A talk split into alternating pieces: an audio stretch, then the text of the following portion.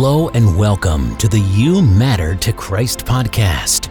Many of our listeners and guests call this podcast an experience because throughout the variety of extraordinary people we have on the show, you'll hear stories of overcoming trauma, hitting record breaking business goals, people forgiving the unforgivable, and yes, even miracles that will shock and inspire you. On this show, you'll hear from professional athletes, entrepreneurs, and everyday people from all walks of life. Discover the profound truth that regardless of your background or circumstances, you matter deeply to the Creator of the universe. You were made for a purpose, and you matter to Christ. Get ready for inspiring stories personal testimonies, and uplifting messages that remind us of the unchanging love and grace available to all. And remember this you matter to Christ.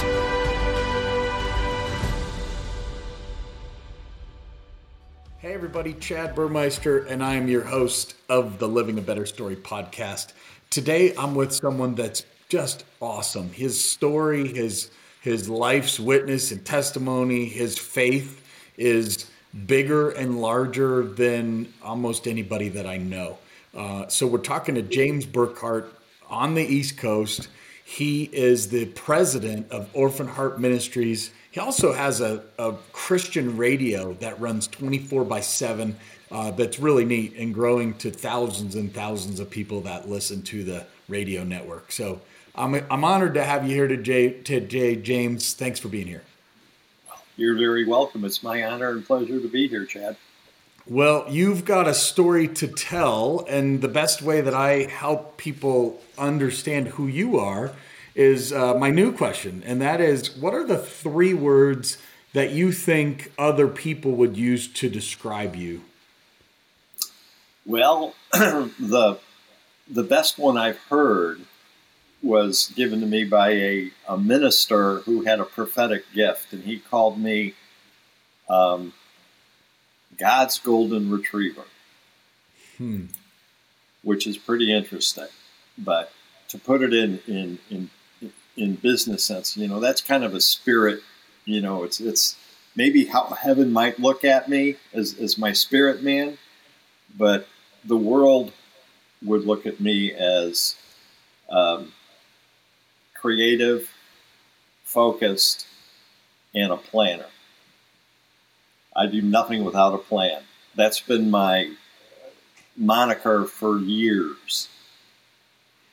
I love the two approaches to looking at your person because you know what is what is God's kingdom and what does God look at you as and what does the world look at you as because sometimes those I'm sure they're a fair amount of congruence, uh, but it's also a unique set of lenses to look through. So I love that.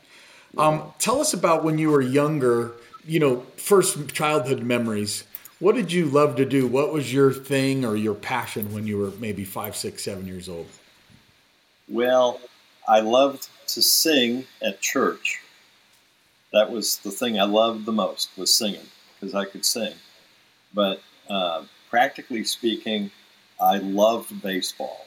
I was a natural right hand hitter. I was very impressed with Mickey Mantle, so I learned how to switch hit as a kindergartner. and wanted to be a switch hitter all my life. And, you know, now I can golf from either side, which is handy in certain situations on a golf course. You know, I just saw so, a headline uh, on Facebook this morning, just scrolled through for two seconds, and it said if you change to your non dominant hand, and they showed a picture of a brain, that it actually helps you be more creative and unlock some things. Now, I didn't read the whole article. I'm not going to make something right. up here. So the headline well, made it made me believe that switching uh, to your non-dominant hand helps you in a lot of creative ways.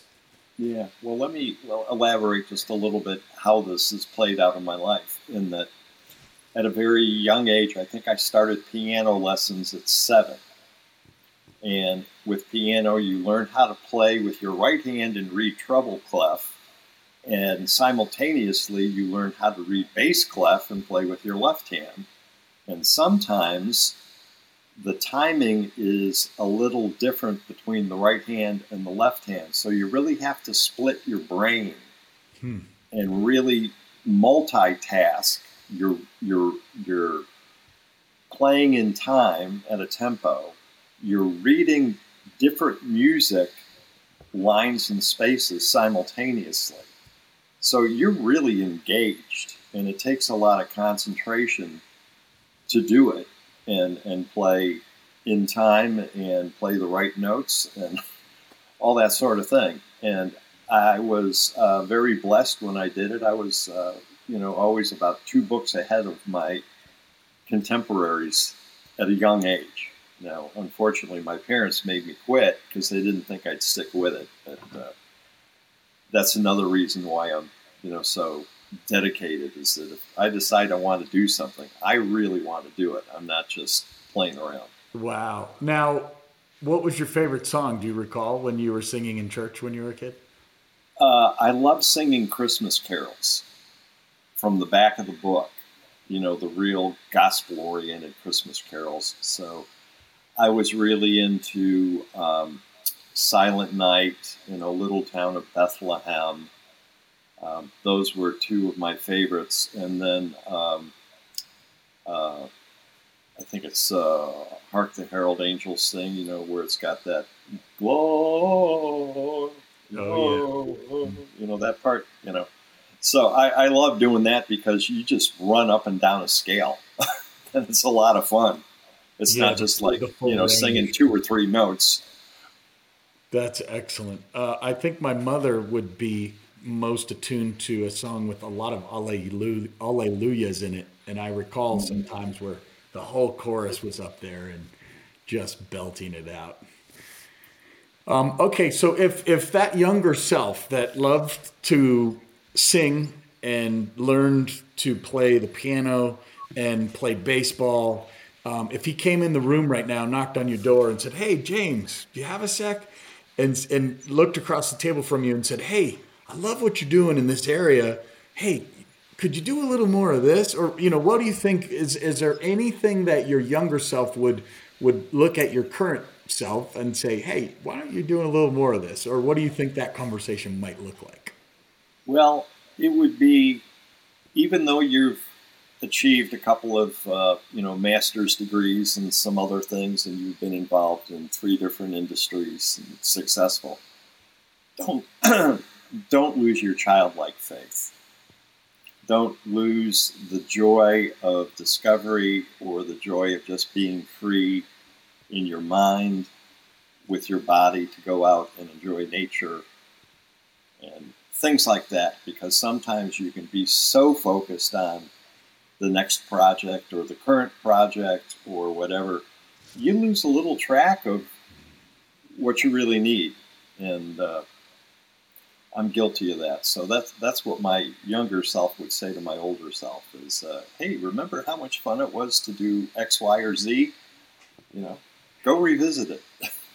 Well, a good friend, Daryl Stinson in Atlanta, just did a post how him and his wife are doing more walks in the in the wilderness, and outside.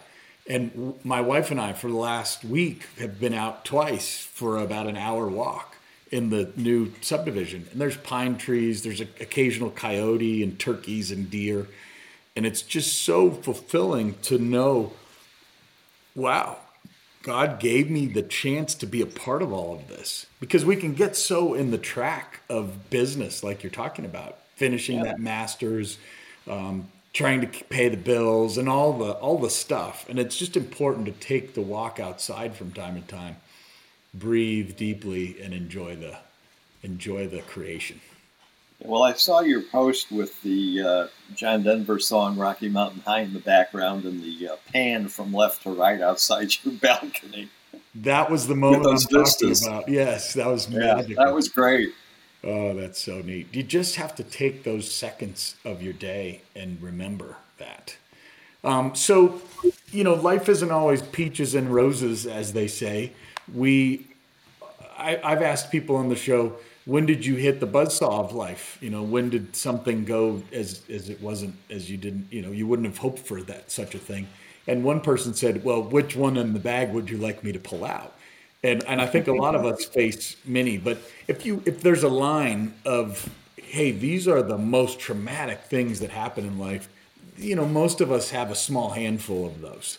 Um, is there one that you're comfortable sharing with our audience of something that was rough at the time? and now looking back, uh, it, has been more of a gift than a than a tragedy. Well, I would uh, I would say the the most traumatic thing was when my parents really went out of their way to discourage me from pursuing music. Hmm. My dad was um, German and very uh, controlling, so to speak. Um, I think he had some narcissistic uh, tendencies. And um, he, his biggest fear was that I would get hooked on drugs for some reason. If I was in, involved in music, I was going to end up a drug addict because hmm. uh, uh, he, his one of his heroes was Gene Krupa, uh, a very good drummer, very fast and just really an awesome drummer, kind of a forerunner of Buddy Rich. But uh, he says, I don't want you to end up on drugs. And I said, I won't. You know, I, I, I'm in it for the music. I'm not in it for anything else. But he was also afraid that because he gave up playing the clarinet when he was younger, I would quit. So, no, we're not going to buy you a piano. Even though you're two books ahead and your teacher says good things about you, so that was traumatic. And for the next, I mean, that happened when I was nine. So until, you know, probably I was uh, 13, I was begging to get a guitar. I loved, I wanted to learn to play guitar. I loved bass. I mean, I understood it from playing piano and everything. So that started my lifelong journey into music, and finally I, I achieved a great level of playing and understanding of music so that I could actually support myself as a music instructor uh, later in life when uh, God called me to be a caretaker of my mother and a father in law, and then my dad, and then my late wife, who died in 2017. So it, it was it was a really interesting thing where I, I got to have everything I ever wanted. I, I, I could afford any guitar I wanted, any amp I wanted. I got to Berklee College of Music, learned production, learned recording, all that stuff, and you know it was a wonderful ten year stretch.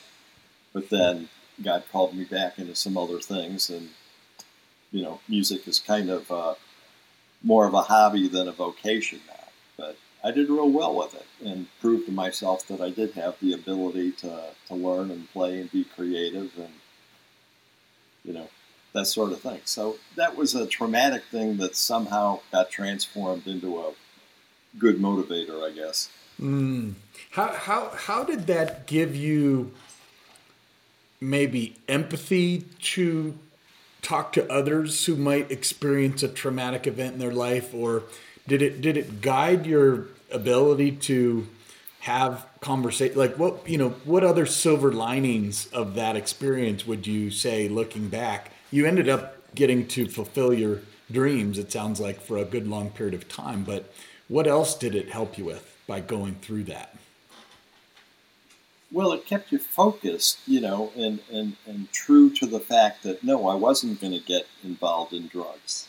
And in, in high school, when I did actually play in a band, I, I actually quit one band because a couple of members brought over some grass and, mm. and wanted to smoke it in my basement. I said, no, this is, I'm done with this band. You guys get take your stuff and get out.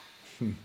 And I quit, you know, and it, it, shocked them, you know but this is like 1970, I think, or 71 when that happened. You know, hippies and flower power, and it was a whole different hmm. era back sure. then, 50 years ago, 51 years ago now.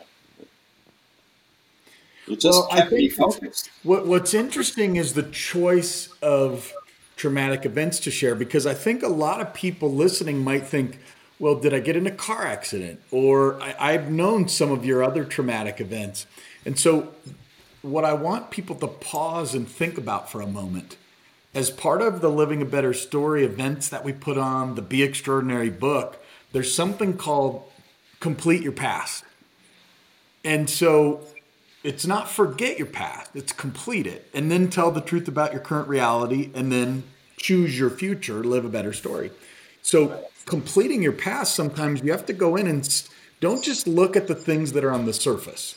Like 20 years ago, I got in a head on car accident and that changed my life. That could be the one where I'm like, you know what, that had such an impact. A year later, I got engaged, married, had kids. Yeah, that's a traumatic event that caused certain outcomes. But if I go back to when I was a kid and mom used to come to the soccer games and swim meets and lacrosse games, and dad didn't. And so I put this thought in my mind that's now looking back as inaccurate that dad doesn't love me. And so I was like, well, he's not there for all the games and mom is. So why is that? And so that that traumatic event had more of an impact on every single thing in my life for the last several decades than any other thing. And so, if you're sitting with that under the iceberg, whatever that is for you, think about what would happen if you can go in, uncover it, and then turn the page on it. It just, it's so freeing. Um, it turns out my dad does love me. He's, I looking back, he's helped me move across the country to multiple places, put in a workbench at every place. Even on this last one, he helped me load and unload boxes all night for multiple nights. I, I just made up a story that I carried with me for a long, long, long.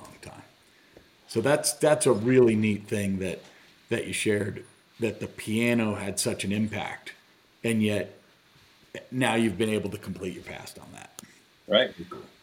Okay, next question is uh, a Timmy Bauer special. So Timmy was Peter Pan at Disney World. Now he helps authors write kids books, uh, and they don't even know they're authors. He he helps them become authors, and mainly people who want to pass on legacy to people. So he's a really neat, per- neat person, and he he's shared stories of where God undeniably showed up, and he hears God, and it's it's just a really neat thing. How does God show up for you in your life? Well, God, God showed up in a big way when when I said as a young boy, you know, five, six years old, I really enjoyed singing in church, especially especially at Christmas time. At that young age, I, I could understand the presence of God's Spirit in church but especially in the world back then at Christmas time. It was like for a few weeks, everyone became totally different and, and kind, and you know, God's Spirit kind of permeated the earth. And as a five or six year old, I always thought that was very fortunate because I really was a kind person and wanted to live a, a good life. And I could sense that. And as I became a, a believer, uh, one day I, uh, when I was nine, I was uh, missing church because my parents quit going to church when I was seven, and I missed it. So I went for uh, a walk two miles to a, a, church where my piano teacher was the church pianist and sometimes organist because I just wanted to be in that environment for some reason. Plus, I thought it would be nice to meet one or two of the Chicago White Sox players that attended that church, hmm. uh, being a baseball nut. But uh, but it caused quite a stir as a as a nine year old. I, I walked two miles to church and I found my uh, piano teacher, and she immediately called my mom and said, He's here with me. I'm going to bring him home. He's safe. Don't worry about it. He just wanted to come to church and got up and walked. So it caused quite a stir, not only at the church, but at my house, because all of a sudden, you know, spirituality was important to me, and it wasn't as important to the rest of my family. So the next time next Sunday, my mom went with me to the church, and she eventually got saved. I got saved. Then my brother started coming. He got saved. My dad was very resistant. But it was that sense of God's presence as a young child and being able to discern it uh, somehow that uh, you know you know the song "Oh Come All You Faithful" always got to me. I'd hear Nat, Nat King Cole sing it in, in Latin, and mm. it had such an impact on me. So, you know, I wanted to I wanted to have that sense of the Christmas spirit 12 months out of the year, not one month. And that's what, what, what drew me to church. And then um, as I've matured in the Lord and, and walked with Him a long time, one of the uh, uh, prophetic voices I listened to said to me one time, he says, You know, it was God who was calling you and showing himself to you as a very, very young boy. And it was he that was reaching out to you. Not that you were seeking him, but, you know, in, in one sense, I thought I was seeking him, but really I was being responsive to uh, a call or a, uh, you know, this personification I could feel and sense. So that's where God really showed up and it, it took me a long time to realize that it had been him all along. It was his kindness that was drawing me in, just like the scripture says. Well, uh, so this is a great conversation because recently I've I've met some people who talk about becoming a king and that God made you and he made you to be a king and and I really have a hard time with that because I look at it as there's one king of King of Kings, and, and I'm not him.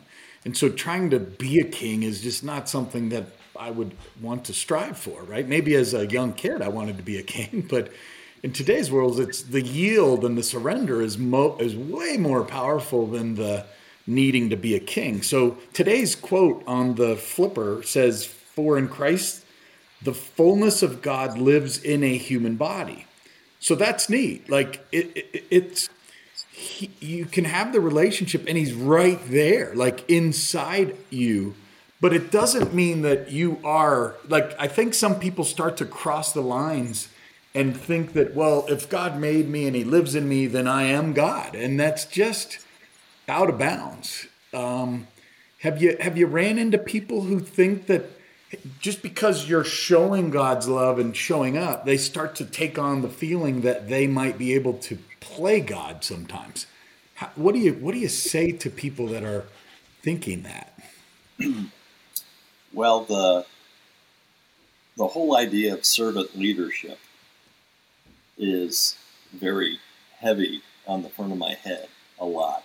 Uh, being in the you know executive positions I've been in since I was in my late twenties, um, and I found that God loves a humble and a contrite heart. So even though you've accomplished a lot, you're you're supposed to not be braggadocious about it or you know drawing attention to yourself. Yep. I was in a situation uh, where I was on a worship team in a large church. It was sent all over the world via the internet. And one day, uh, a couple of the band members came up to me and said, You know, we've been talking and we want you to play more like uh, Jimmy Page of Led Zeppelin or like Jeff Beck or Eric Clapton. And I'm sitting here going, You guys have got to be kidding. Because the whole point of worship is not to draw attention to myself, it's to glorify God and to draw attention to Him. And if I play one note that knocks someone's focus off of God and onto myself, I am leading them into sin. Hmm. They didn't like that answer. Now, technically, I knew how to play like Jimmy Page, but he's an avowed Satanist, and there's no way I was ever going to do that in a church setting. You know, pay homage to someone who I know is a known Satanist. Hmm. And, you know, there are some other, you know, problems with Clapton and, you know, a lot of these worldly guitarists, you know, Jimi Hendrix, you know, it's like they're there to tickle the ears, not to build up the spirit. So, you know, when you talk about people who think that they need to be a king or something, the Bible's very specific. Do not lord it over them. If you're in a position of leadership, do not lord it over them, but instead be their servant. And what I found in one of the, the aspects of, of my personality is to unleash or release greatness in others. You know, and it's a Christ-like gift that I've been told by several ministry leaders that they like that about me because that's what Christ wants to do. He wants to come in and liberate you from what's holding you back so that you can live and become the person he designed you to be. Out, well, you just helped me unleash greatness right there because you're right. It's I've got these guitars on my wall. The one behind me is actually signed by a lot of people. I went to a concert in Las Vegas and it was so neat because these were the best of the best from sure. Whitesnake, from all these different major, major bands. And the drummer and the singer and the guitarist, and they all were on equal footing. Like to your point, if one just outstaged everybody else, then that would not have been a good showing.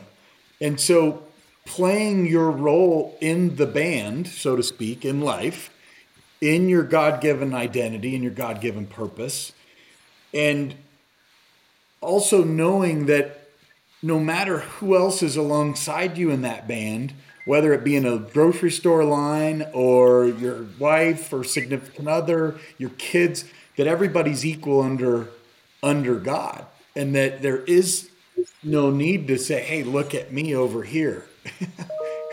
I'm the king. So, very compelling conversation. I love it. Um, tell us about the role of faith in your journey. I think I know, but I'd love to hear it and share that with our listeners. What role does faith play in your life? Well, I've always been one who wanted to be a doer of the word, not just a hearer only. So I'm always interested in doing things that are going to make an impact for the kingdom. You know, Jesus left heaven, humbled himself, you know, as the king of heaven, you know, so to speak, came down, humbled himself to be a simple human being. And that's our example. But he did things. He made disciples. He went around healing people. He liberated them from bad situations he offered forgiveness where the religious leaders would stone you and kill you if, if, if that was what the law had called for. So, you know, faith, I've always believed the Bible and believed that God set a standard that he expects us to live by. And it's either you got two roads, you know, there's you know two paths you can choose by, you know.